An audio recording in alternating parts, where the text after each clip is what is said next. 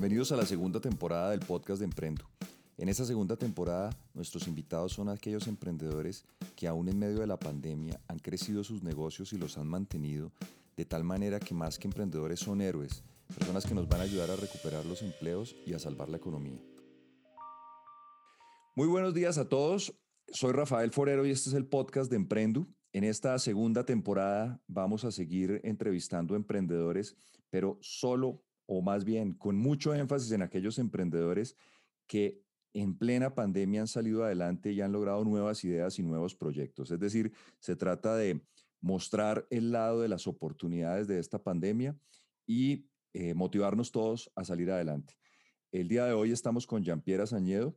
Jean-Pierre eh, está montando en Colombia su compañía, pero su compañía ya lleva tiempo en el mercado, se llama Sugo, y nos va a contar de qué se trata. Hola Jean-Pierre, buenos días, ¿cómo estás? Rafael, buenos días, ¿cómo estás? Muchas gracias por la invitación y a tus oyentes en Emprendo. Muchas gracias a ti, Jean-Pierre. Cuéntanos, Jean-Pierre, ¿cómo es la historia de tu emprendimiento? A ver, Rafael, te comento. Todo, eh, te comento un poquito de mí. Eh, viví unos años, eh, o muchos años en Estados Unidos.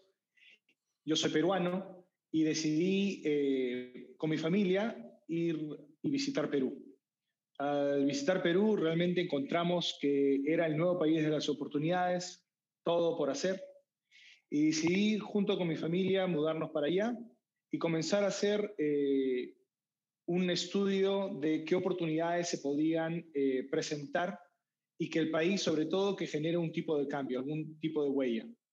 Así que eh, nos mudamos. El primer paso fue crear o generar un networking importante dentro del país, que me permita tener la llegada a ciertas autoridades y cierto, cierto sector empresarial para aprender un poco más sobre estas, estas oportunidades. ¿no?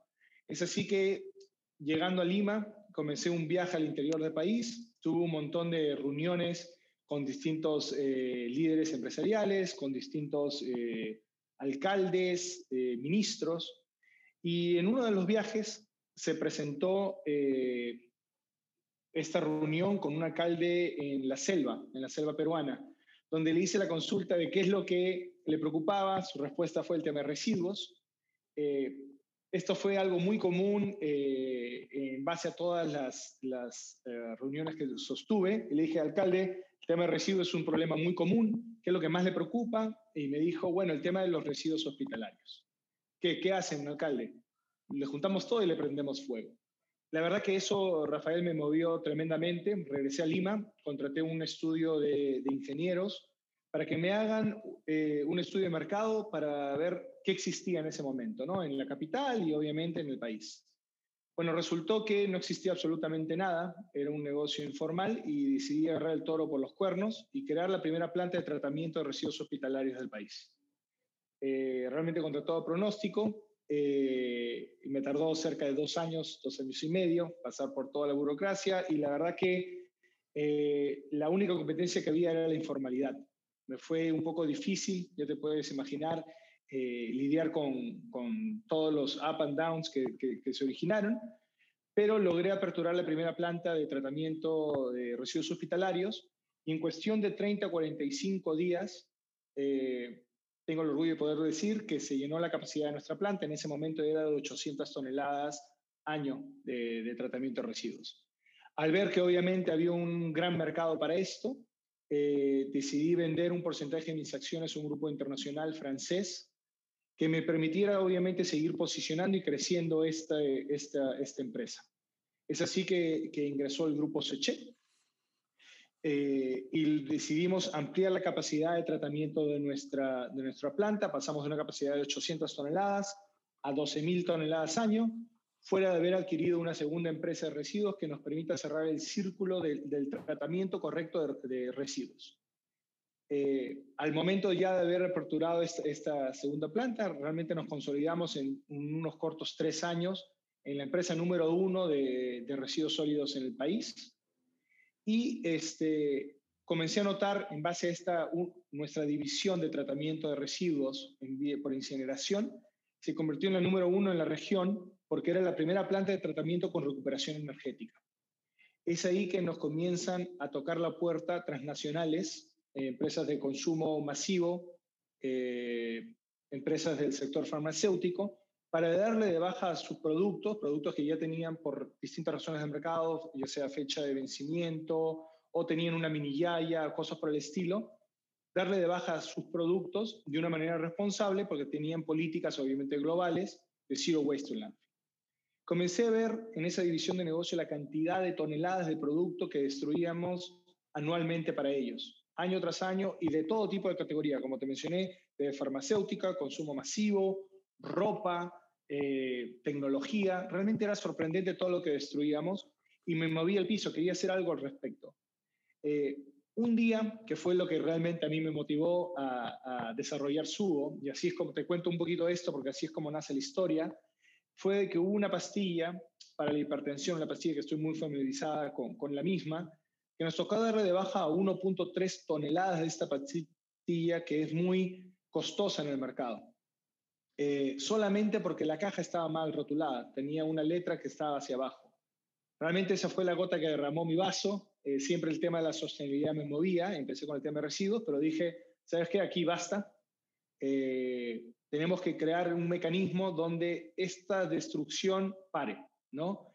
Y es así que decidí vender el eh, 100% de mis acciones dentro de la empresa de residuos sólidos, salir por completo de mi zona de confort y crear Subo. Subo viene de la palabra Sustainability Go o sostenibilidad de movimiento, eh, con el propósito de llevar a cero la destrucción de productos en estado aprovechable y crear un mecanismo donde eh, estos productos se puedan comercializar y que tengan una oportunidad más en el mercado antes que sean destruidos.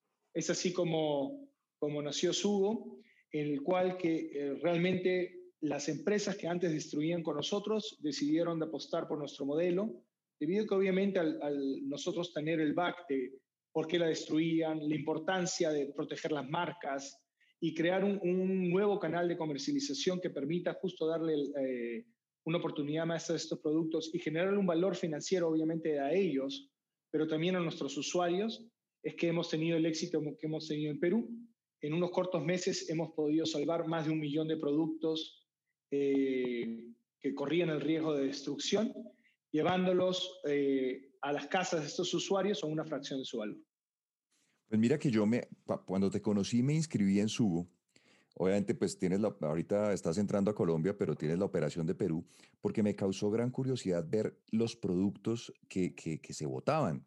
Por alguna razón uno tiene en la cabeza que hay ciertos productos perecederos que son los que, los que salen, pero entrando al portafolio tuyo es una barbaridad, mejor dicho, hay zapatos, hay camisetas, hay champú, hay, hay de todo. Es, es, yo creo que nosotros los seres humanos no somos conscientes de la cantidad de basura que se genera en el mundo. Uno es consciente de la basura que genera uno tal vez porque le toca sacarla al carro, pero lo que generan las empresas y esa idea de volver a tener esos productos que por alguna cosa menor eh, se desechan, yo me parece una barbaridad que se deseche tanta cosa. ¿Por qué pasa eso, Jean-Pierre? O sea, por, es, legislación que hace que, sobre tanto producto en las empresas?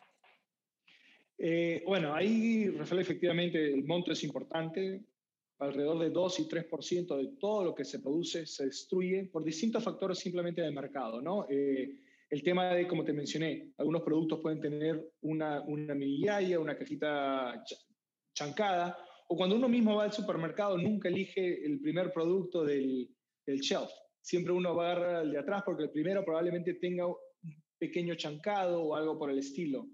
Eh, otra de las razones es simplemente por el tema de legislación. El producto eh, está cerca de un vencimiento y eso no permite a veces eh, que se comercialice en, las góndolas regulares, ¿no? Este, eso también para el retailer regular eh, es un riesgo tener productos que probablemente tengan cierta fecha de caducidad o que están por, por, por, expirar en unos tres o seis meses. Para ellos prefieren tener productos que tienen de dos o tres años, que ese es su core business, ¿no?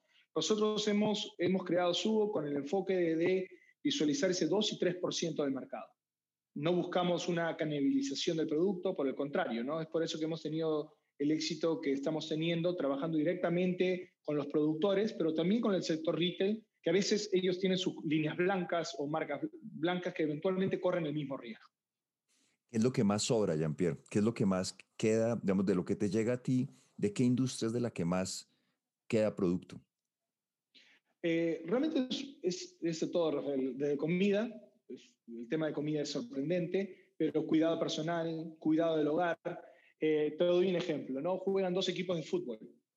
Eh, los dos equipos de fútbol son representados por la misma marca. no voy a hablar de marcas precisas, pero de la misma marca. Entonces uno nunca sabe si va a ganar el equipo A o el equipo B. Si gana el equipo A, ellos están preparados para vender las camisetas equipo A, equipo A campeón. Sin embargo, ¿qué sucede? Otras camisetas equipo B campeón. Todo eso se destruye porque no tiene valor ya para la marca.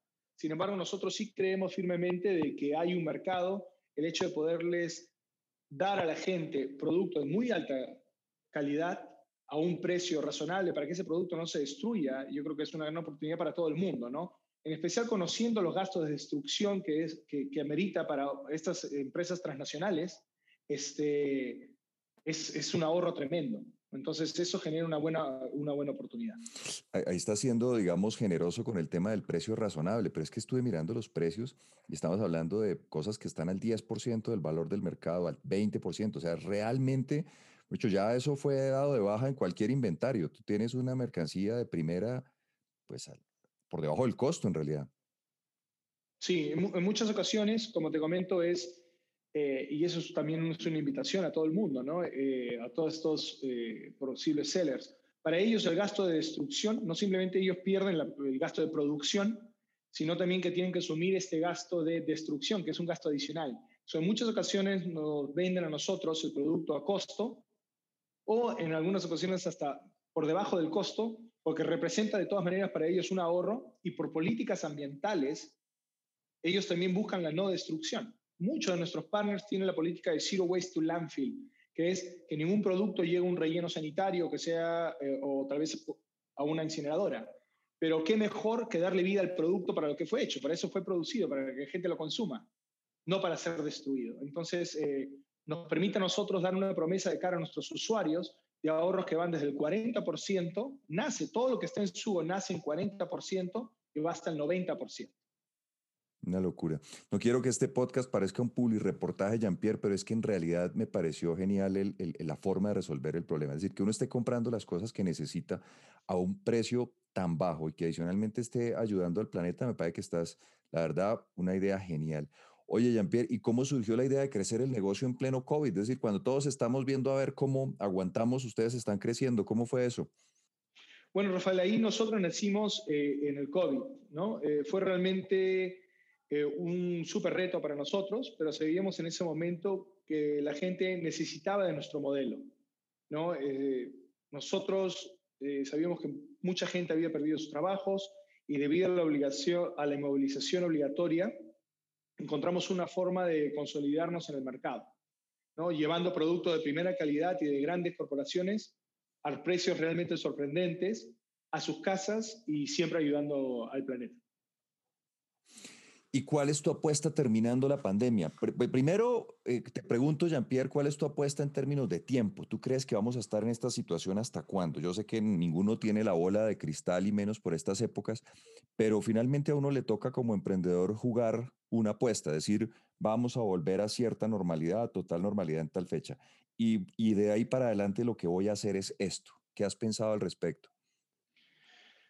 Mira, Rafael, sinceramente, Jean-Pierre como persona quiere que esto se acabe la brevedad posible, eh, como empresa también. Eh, mucha gente está sufriendo, mucha gente se viene en segundas olas, en Perú se viene una segunda ola, y la verdad que, que por tema de humanidad quiero que esto se acabe, ¿no? Este, sin embargo, eh, como empresa, nosotros, nuestra apuesta es seguir llevando nuestro modelo al resto de la región, ¿no? Cada año, como te mencionaba, se destruye entre 2 y 3% de todo lo que se produce y vemos que tenemos una hermosa oportunidad de cumplir nuestro propósito y llevar a cero la destrucción de productos en estado aprovechable. Y seguir creciendo un ecosistema donde con cada compra se cumple un propósito, ¿no? Eh, yo creo que esto es la apuesta, los residuos se siguen generando COVID, no COVID, y yo creo que tenemos que eh, aprovechar de cierta manera nuestro posicionamiento para aperturar estos mercados y después de eso simplemente consolidarnos y seguir replicando nuestro modelo en el resto de los países de la, región, ¿no? O sea, si entiendo tu pregunta, si entiendo tu respuesta, perdón, es COVID o no COVID, la, la, estrategia es la misma, mejor dicho. Nosotros seguimos como si no existiera la pandemia. Efectivamente. Es decir, eso no. Eh, el tema de residuos va más allá de la pandemia. Se vienen generando en el pasado, se van a seguir generando en el futuro. Esto no va a cambiar. Lo que sí ha permitido la pandemia es obviamente una aceleración en el sector e-commerce, eh, donde la gente está apostando por más compras online y demás, que nos permite consolidarnos más rápido eh, sin embargo, nuestra promesa de valor yo creo que, genera mucho valor no simplemente a nuestros partners, sino también a nuestros usuarios, los mismos que hemos pasado de cero a más de 280 mil personas que ya son parte del movimiento en cortos cuatro meses. Sin duda. Oye, Jean-Pierre, y ya una pregunta más personal. ¿En qué cambió para ti el mundo y, y pues para tu negocio, pero sobre todo para ti? A ver, a ver, Rafael, voy, voy desde el punto de vista empresarial y desde el punto de vista de Jean-Pierre. Desde el punto de vista empresarial, eh, definitivamente el COVID aceleró el mundo del e-commerce y creo que la gente está tomando más conciencia de tener un consumo responsable y cuidar al ambiente. Gracias al rápido crecimiento de nuestro movimiento, eh, pasa de ser un negocio, una linda obligación de seguir creando herramientas que nos permiten y motiven a todos y a personas y empresas a realizar un cambio para el cuidado del ambiente. Ahora, ¿en qué cambió el mundo para Jean-Pierre? Eh, demasiado, déjame decirte. Yo era el típico empresario sentado en, en, la oficina con 80 personas al costado del uno al otro eh, y que siempre me ha gustado interactuar, siempre me ha gustado estar cerca de las personas y, sentirlas y verlas. Eh, en estos últimos meses, eh, bueno, todo es digital, ¿no? Eh, todo es a través de Zoom y, la verdad a mí personalmente me ha, me ha cambiado mucho, me ha abierto eh, las formas de cómo, cómo ver las cosas, cómo hacer negocio. sin embargo, mi motivación sigue siendo la misma, ¿no? he estado muy de cerca, yo solía destruir los productos, ahora le estoy dando una oportunidad adicional.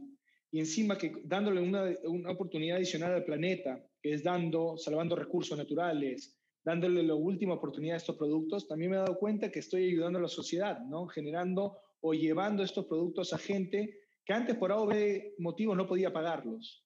Entonces, eh, es una motivación tremenda que, que tengo el lujo de poder decir que, que he podido transmitir e, estas ganas de realmente generar un verdadero cambio al resto de mi equipo y cada uno se lleva esta banderita de, realizar un cambio sostenible, ¿no? Somos un movimiento eh, de sostenibilidad y como tal queremos dejar un impacto eh, en el ambiente, en las personas, este, y, bueno, y obviamente generando un valor financiero a todo el mundo, ¿no? Entonces, es una misión muy grande que tengo, veo en, en un futuro muy cercano eh, como había mencionado, subo como una herramienta que me permita seguir creando este ecosistema eh, sostenible, donde me permite generar nuevas ramas y, unir, unir actores claves. Esto, este movimiento no simplemente es Jean-Pierre Sañedo y su equipo y subo.